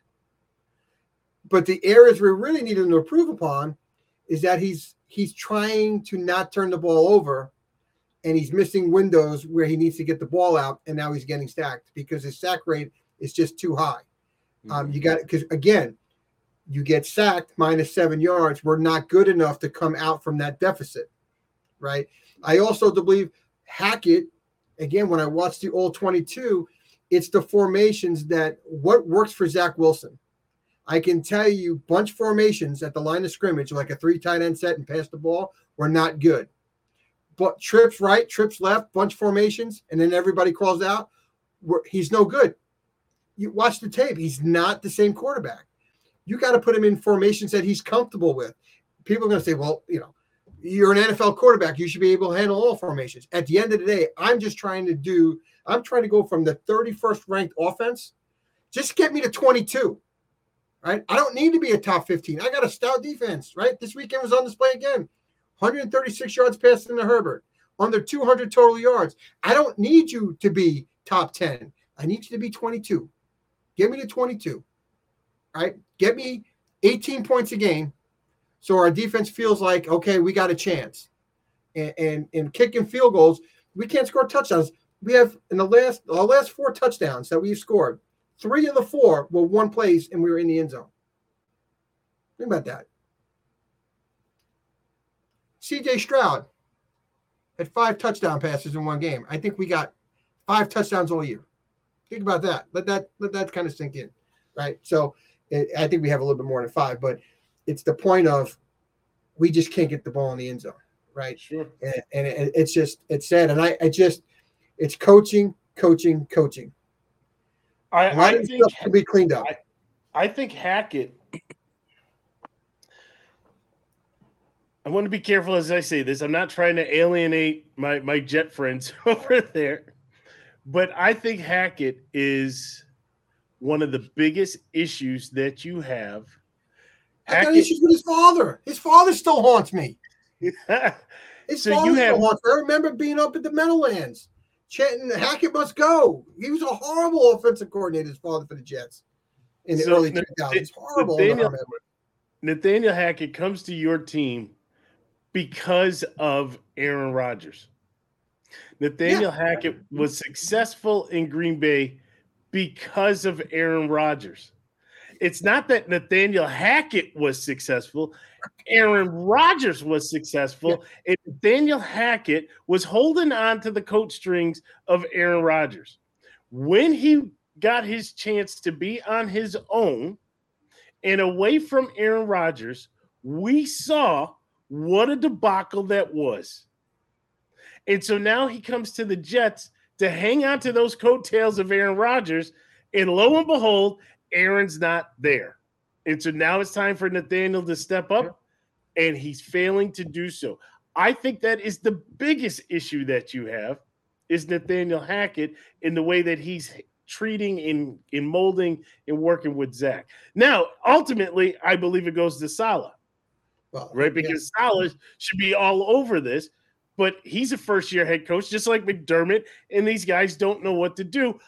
Allah, I don't want a replacement with, with a first year head coach, but that's where you are. Ha- Hackett's not going anywhere. The fans No. can all they want. You're you're tied as long as Aaron Rodgers is playing for the Jets, and you're you're going to have to deal with it. Because really, at the end of the day, when when Aaron Rodgers gets healthy, whether it's this year, I I guess a couple of weeks, according to uh, the, the sound clip, right? Although Aaron backtracked on that, said he was just having fun with Derwin James. But uh, at, at the end of the day, when he comes back next year and he plays, he's running that offense. Hackett may call in a play, but when Aaron Rodgers does his pre-snap reads and he doesn't like something, he's changing his own play. Yep. And and I would probably venture to say that 65% of plays that come out, Aaron Rodgers is going to be the one influencing that play. And I got to be honest with you, I don't have a problem with it. Not because of Hackett. I trust a, a field journal that's been on the that has the track record of winning, turnover to interception ratio, right? He, he's earned that right in in being a top where he was in, in his career. I trust him more than I would any offensive coordinator. And I think when Tom Brady went to Tampa and he finally got with Byron and and and uh, Arians, I think he had more of an issue with Arians. And, and he had an opportunity to speak his mind when they were six and five, saying, This is not working. I need some, I need to be able to be me. And you, you saw the offense kind of take off from there. And I, I think it's the same thing Mm. here. Uh, you gotta No. you gotta go. No. But They they were successful, even though they were butting heads, they were successful with Arians un, under control. Arians, and th- we're not making this a Tampa thing. When when Tom and Leftwich kind of got together and it, it became Tom's show, it went downhill. not It in that down. Super Bowl year. That was under Arians. That's not how I heard the story. I heard the story as Brady was getting really frustrated, and, and he went went to that. So that's what started the the Bruce Arians downfall in Tampa. Is because Tom did not like Arians' offense.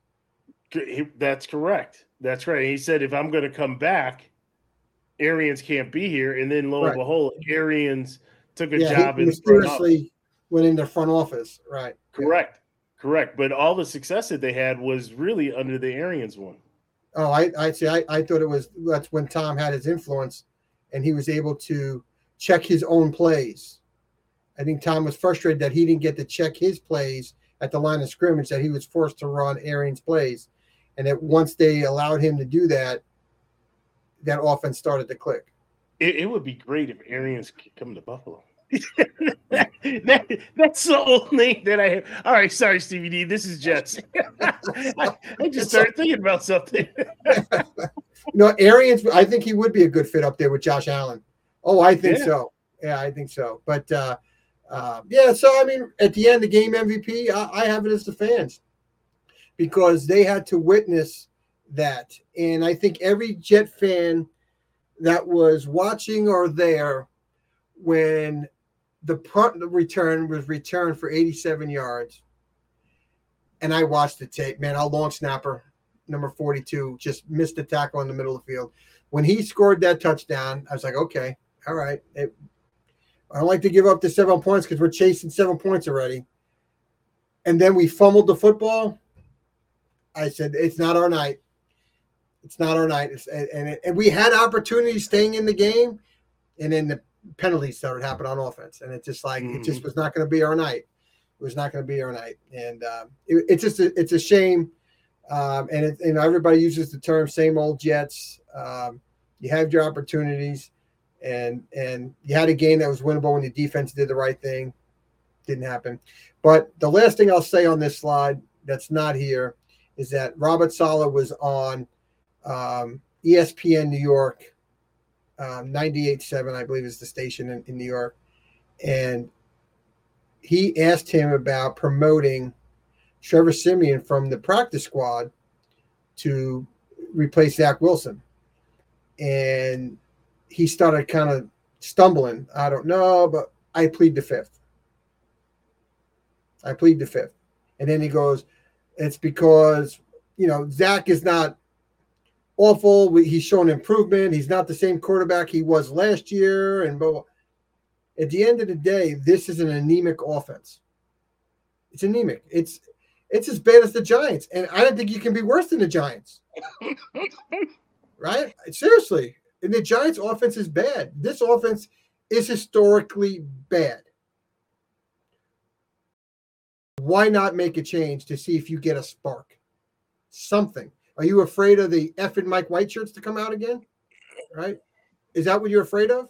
Because at the end of the day, do you hurt the players that are busting it because you're leaving him in there? Again, not everything is Zach Wilson's fault but sometimes you need a spark because Zach Wilson is not the long term answer.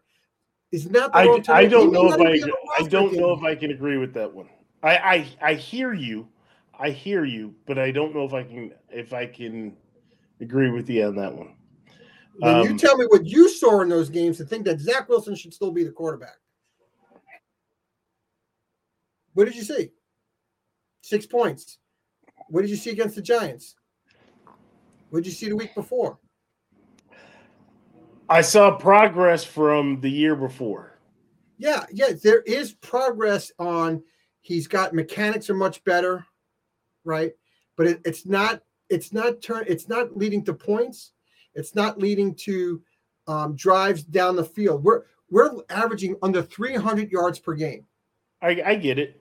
Right. I get. I, I Sometimes get it. It's a spark for your other team right? Even if it's not Zach Wilson, maybe it's a spark for your other teams to get motivated. All right, we got to change.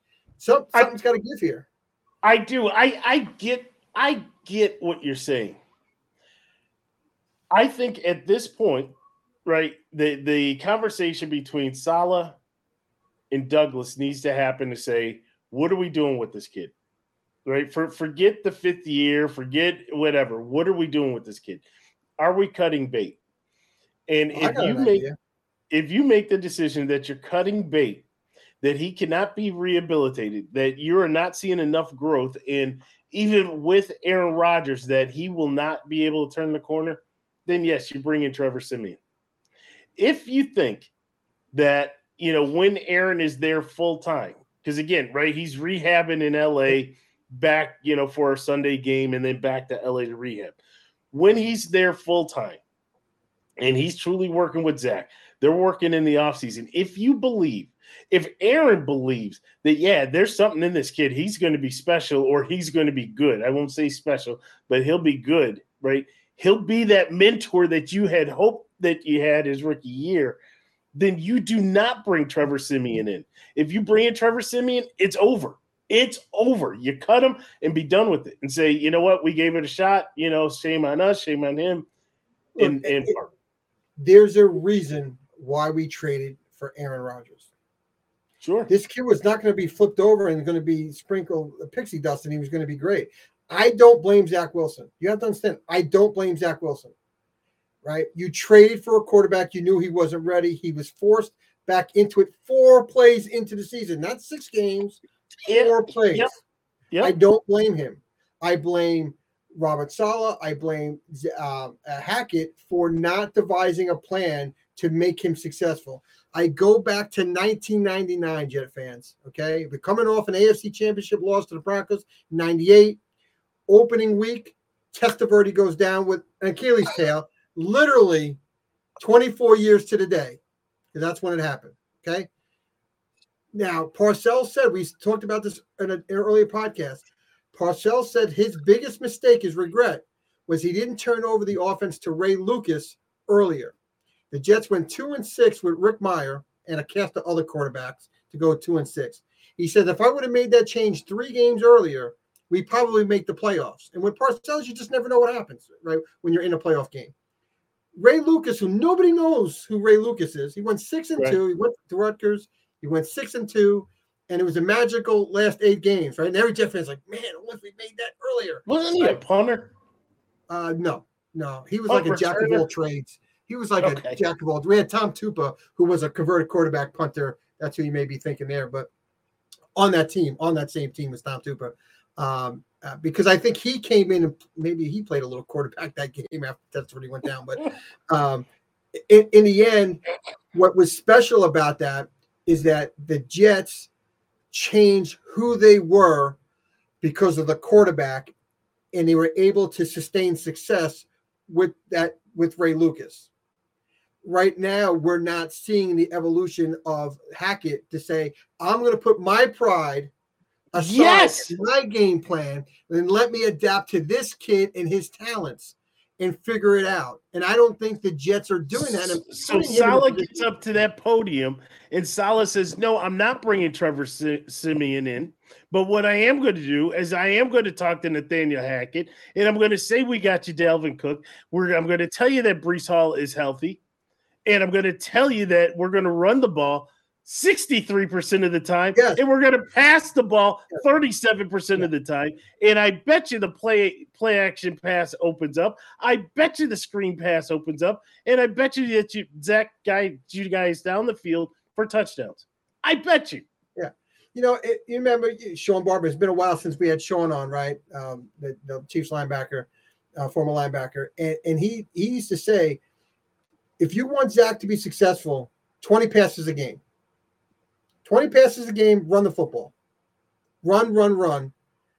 And, and Zach will get better because the run will set up the pass and he'll see things better on the play action and whatnot. We're throwing it 40 times a game with Zach Wilson, and it's not working. It's not, it's not working. Yeah. We have two great running backs. Dalvin Illo has not been great this year, but it's like he said, I need touches. I need touches to get in the field. And I agree with him because I can tell you that drop pass that he had was a killer. It was an easy pass. It was easy 15, 17 yards, maybe more, depending on, you know, the blockers out in front. You never know what could happen on, on a play like that. And, and, he dropped the pass. Why? Because he's mentally not in the game. Because he's getting three touches a game. And I, I, I get it. I was pissed. Don't get me wrong. The remote almost went through the TV. But when when you come back down to reality and you take your emotion and out, you say to yourself, how can he? He's three plays into a game. He, he gets three plays, four plays. How, how are you going to stay mentally ready when you're never called upon. Right? It's the same thing with Breece. You got a you got a beast back there. I really I I, I think it was Rich. I think my son called during the game. And I said, man, I got to feel like he's going to. Remember when I told you in, in the, the Denver game, I just had this feel like Breece was going to break one. And early in the game, there was times where I thought against the Chargers, man, he was a shoe tip away from breaking one. And I felt like the, he, he was going to break it, but he didn't get the consistent touches to get in the field to break it. Again, 63% passes. We can't we can't do that for Zach. It's not good for him. Uh, 35 for 44, I think he was, a 35, 33 for 49 great completion percentage with the drops that he had that were catchable balls that, that we just didn't catch, right? So his completion great, but the sacks with, were short. With your defense, you can play that style. Yes. Yeah. You you because you know you're going to hold the team. You know the other team's going to be punting, so you can run the ball. And if you if you you know happen to have uh, a six play drive that you end up punting, you can do that. But with the the backs that you have, you have two backs that can go. Dalvin, I, I still believe Dalvin can go, right? Yeah. But I know Breece can go. And if you keep feeding them, they are going to go. Mind-boggling you don't have to worry about it. 35 carries a game. We should be carrying the ball 35 times a game, not 18. Yeah. Hackett has to wake up. I don't want to hear that our offensive line's banged up. I think it will help the offensive line to run the ball more. I think they get they're more excited about running the ball than they are passing. Again, you ask any offensive lineman, they much rather run block than pass block. and, and that's the the inexperience of Saleh and Hackett to realize we have to change our approach on passing and we need to run the ball more. I mean, Rex Ryan has said it a thousand times ground and pound. When you have a quarterback that's having these problems, he lived it with Mark Sanchez ground and pound, ground and pound. And you have the backs to do it. You don't have D'Brickashaw Ferguson at left tackle, Nick Mangold at center, and Alan Faneca at the left guard, and Brandon Moore and right guard, and and, and Damien Woody at right tackle. That was a stout offensive line. I get that, but still run the ball more. Run it more. Run it this way and not so much sideways to help your line out. Um, you know, don't stretch it out to, to the outside, maybe some off tackles or something like that, um, and, and go. I just think it would be energized. And again, unless it's too late because we're not going to do it. We're not going to change. It's unfortunate. And that comes to the head coach of changing the philosophy and saying 63, 63% does not get it done, Nathaniel. Doesn't get it done. We have to change. And it's solely on the head coach. Stevie D, now you guys have oh back to back NFC or AFC West teams. You have the Raiders this week. Yeah. Right? Yep. So you outlined your keys to victory. But when I'm looking at this, you have feed Breece, win the turn. But I'll let you talk about this. I don't see you have anything on here on Hackett. We're in the same boat, Stevie D. I don't see anything on Hackett. Because they don't listen. They just don't listen. Do we need to send them the link to the podcast? God, you know, it's it's a link to the podcast. It's it's there's so much to it that it's stubbornness. It's stubbornness, and the great coaches, the great coaches adjust. They adjust to what when you when you're uh, dealt a bad ham, you make uh, make when you got lemons, you make lemonade, right? We're not doing that. We're we're just we're not smart enough as a coaching staff to say we have to change. So what do I have to say? You got to get the ball out quick throws. He's successful. Set up the plays that it comes out quick. Feed Breece, feed him often. I would say Dalvin Cook, but the Jets, it doesn't really matter because the Jets don't give it to Dalvin Cook. So hell, they barely give it to Breece Hall, but feed Breece Hall. He's hungry. Right? Hold on, hold on. Did Michael Carter have more carries than Dalvin Cook? No, Michael Carter, I thought had more. Um, pa- he was in for pass blocking. Um, he didn't get the touches, but he's a, he's a better pass blocker. So on third downs, he, he really comes in for for for blocking purposes. Uh, Okay. that, that's kind of like his role. Because again, we don't give him any touches. I, I think it's kryptonite. The Jets to running backs. We're kryptonite. I don't know. Anyway, feed Breece, set up the play action. Again, reminds you of 09, 010 with the Jets. Thomas Jones, Shonn Greene, LaDainian Tomlinson, Shonn Greene. You run the ball successfully, it opens up the play action. And I thought Mark Mark Sanchez did really well in play action. When he had to throw it over and over again, it was not pretty. But when we had the running game with the play action, it worked. So feed Breece, set up play action. Jets are not good enough not to win the turnover battle. Look, I go back to the Bills game. We were plus four in the turnover battle. We had to go to overtime. Okay. We had to go to overtime plus four. That's how much better your team is because they were able to go to overtime in a minus four turnover battle. We cannot win. We cannot be in a minus turnover. We have to take the ball away to take possessions away to give our offense extra possessions to try and score points. Uh, I mean, field goals, because that, that's all we can do right? So we ha- it's imperative that we are a plus two in every game. Every game. Scenarios to watch. The old makeshift old line, Billy Turner, most likely out. He was, you know, a Packer guy. He's the last guy on the depth chart type of guy for us. He came in, played right tackle. He broke his hand. Uh, so they're trying to figure out can he play on Monday night. He broke his hand so, or, or fingers on his hand. So they're trying to figure out if, if they can put the cast on and can he go. Uh, but that's a big blow, losing Where's another he one. on the offensive line? Right tackle. They moved Max Mitchell into guard um, and left Billy Turner because I guess he's more used to playing um, tackle, right tackle than he is guard. So they moved Max Mitchell to, to right guard and Billy Turner to uh, right tackle. So, um, you know, it's going to be He's interesting. going up against Crosby. Yeah, yeah, lovely, lovely. I mean, I mean, he's a beast, Crosby, right? I mean, I I can't say he's any worse than Joey Bosa or any better than Joey Bosa. I just put them all together, and Joey Bosa was a beast. Um, and so, yeah, thanks, Joey. Right? It's like, anyway, offensive line is is, gotta it's gotta figure it out uh, for us on this with the Raiders because the last few weeks we've been getting been getting been getting killed by by some pretty good pass rushers. So um, defensive scheme against the you got to you got to do your thing on defense, right? You got a rookie quarterback, man. You should be you know drooling at this opportunity to go up against a rookie quarterback, confuse him, bring that rush in, and so it's going to be really curious in how the Raiders are going to handle that uh, that scenario with the Jets uh, because it, again the Jets had five sacks themselves last week, so. Uh, like to see them mix it up. And then the last one, what team's going to show up? That's what I want to know. What team's going to show up? Are we going to get what we saw against the Kansas City Chiefs on offense, where Zach was comfortable getting the ball out, slinging it around field? Probably, arguably, could say his best day as a pro, right? The Chiefs' defense is no slouch this year.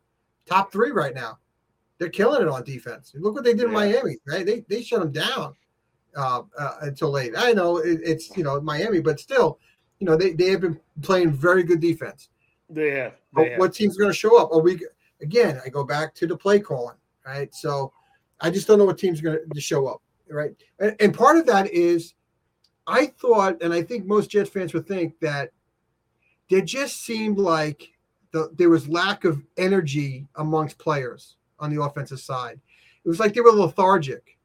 It was just really the, the defense was all amped up and, and ready to go, which was awesome it just seemed like the offense was just blah, and they didn't want to be there. Like they were missing the Madden tournament or something. I don't, I don't know. It just, it was just weird. I just had that weird feeling, and then maybe that's the reason why he had all those pre pre snap penalties and, and and stuff. So again, what team will show up? I'm hoping the team that that played Kansas City played them really really tough. The team that played Buffalo, the team that played Philly. You know, let's see a little bit of that team show up with the with the passion on both sides of the football. So that's what I got. The four and four Jets versus the four and five Raiders. So um, I'm not sure what happened to my boy Vince, but uh, maybe something's going on. Maybe he's got a coughing attack. So you guys are stuck with me for a little bit um, while uh, Vince comes back. But um, so we'll see. We'll see. We'll see what happens. Um, but yeah, re- really, really disappointing uh, loss to the Chargers. I just don't know. Don't know. So, and what happened to my buddy? Wants to make sure everything's going all right. See if he sent me a note. That's uh, that's really weird. Um, and get a message from him. Um, Did we lose you? Welcome back. I, I don't know if you you lost me or I lost you. That was really weird. Okay. All right. Um, so Stevie D, it's time for our picks. I did not have a good week last week. I can tell you that. So if we, if we take a look at our picks, excuse me. Man, we're we're pretty dead on. I think. Yeah, well, there's We have a couple of difference. I, I I chose Bill. I'm going with Bill. I think Bill. Um, and first of all, you got Gardner Minshew, eh, and you know I I, th- I think there's going to be a rally. We're overseas. We're we're away from everything. I, I'm going with Bill in this one. I Um, can't go with Bill. Cincinnati. I'm not sold on Cincinnati. It's not. This isn't sour grapes. It really isn't. Cincinnati's defense is not good. Buffalo's offense is, is atrocious. Thus, Cincinnati's defense looked great. If Houston come off of that momentum, go ahead.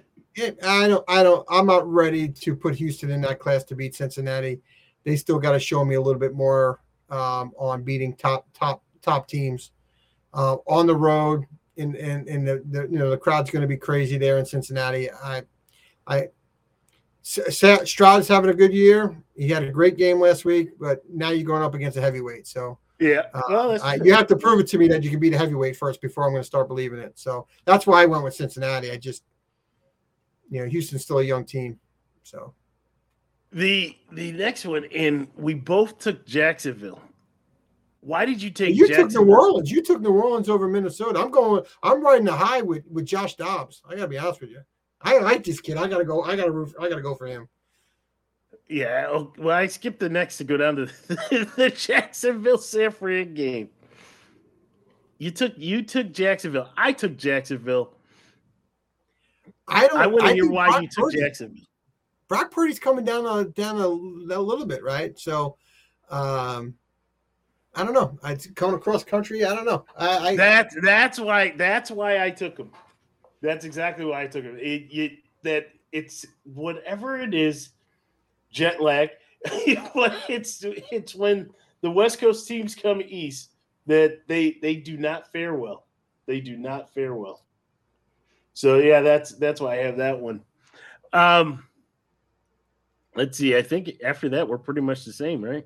Yeah. Uh, you know, for me, Oh, Jet- you you got Jets- Detroit.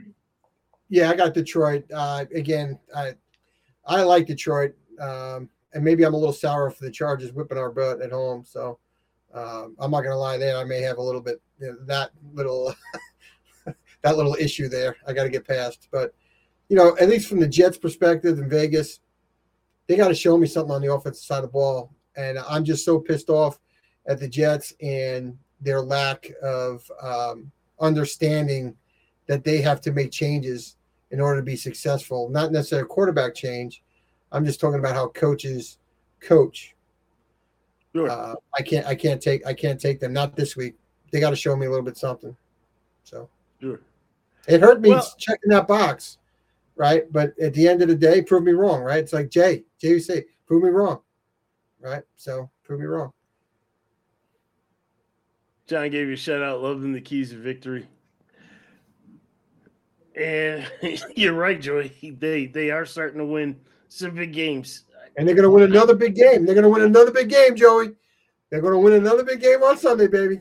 Just not sold on them yet. Just Oh, not come sold. on, man. You, you got to start believing something. It's, it's not three, four games into the year. They're- It's not. It's Jared Goff. Well, I was never a Jared Goff guy coming out of college. That's for darn sure. Um, I don't know. There's something about him. I just it's like Ben Roethlisberger. That guy's never going to be successful.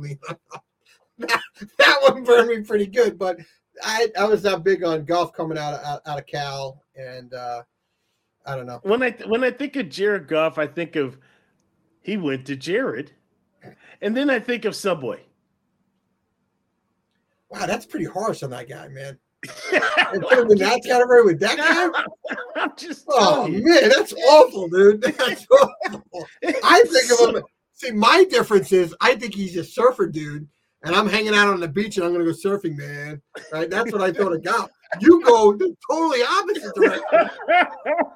And you got him in jail saying, Hey, you want to long? I mean, come on. like, wow. like, Jesus. Maybe this is gonna be for OW Sports After Dark or something. I think so. Man, the poor Jared, so. I feel for you, man. I, I, I do, man. That, that, that was harsh. well, you didn't that, give that's... State Farm. You could at least said State Farm. Oh yeah. oh yeah. He got a subway. Poor guy. Hope he's not watching. So that's gonna wrap this one up, though, Stevie. Oh, my tears coming down my eyes, man. good, good, good, show. Yeah. I hope it was therapeutic. It was therapeutic, yes. And sometimes you, you just need to get this stuff off, right? You, you, you just do. I, I am still going to stay away from the Kool Aid for right now. Um, need need some things to happen. So, and, and I know you do as well. Uh, but we want to give a, a, a, shout out and thanks to everybody that that contributed and participated, watched. Well, yeah. we certainly we we love it. Um, Stevie D, a lot's happening in social media. Um, so obviously, you know, we we're trying to interact with as many people as possible. If we don't get to you, we're sorry, but we will. You know, we we try we're trying to do that. Um, friends, family, if you know anybody that's interested in the show, tell them tell them to give us a like, give us subscribe. Love to have them be part of the family. We're trying to yeah, grow we, this. We network. got a lot lot more followers coming in on Facebook, and we thank everybody. Thanks, Thanks John. John. Um, and we have a lot of fr- you know a lot of people coming in through Facebook. It's been great um, seeing all the new followers coming in and, and new people chiming in as well. Thanks, Joey. And Thanks, uh, Joey. it's fun. It, it's fun to have the interaction and different points of view, even you know when they're different.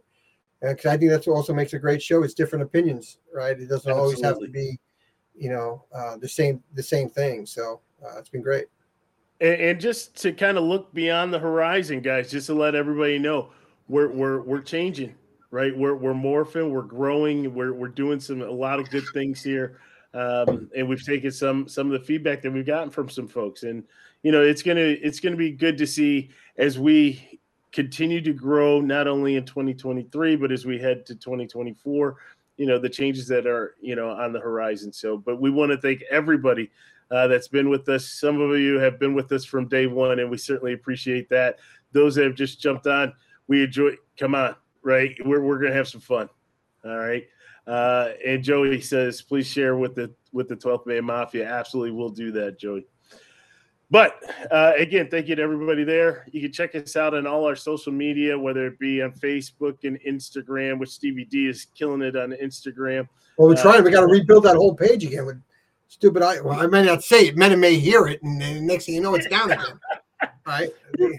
right? They may right. have a spy in here from Facebook but they took down our original page that was growing like a weed, and now we got to start all over. So that that's that's the rough.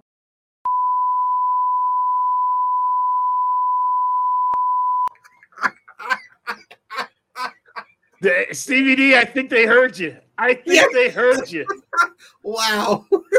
I think I they heard you, man. They're, they're everywhere. Those guys. so, but yeah, check us out. Uh, you'll you'll find us. Uh, on, on all the different platforms. Uh, but for my co host, Stevie D, I'm Vince. We'll talk to you soon.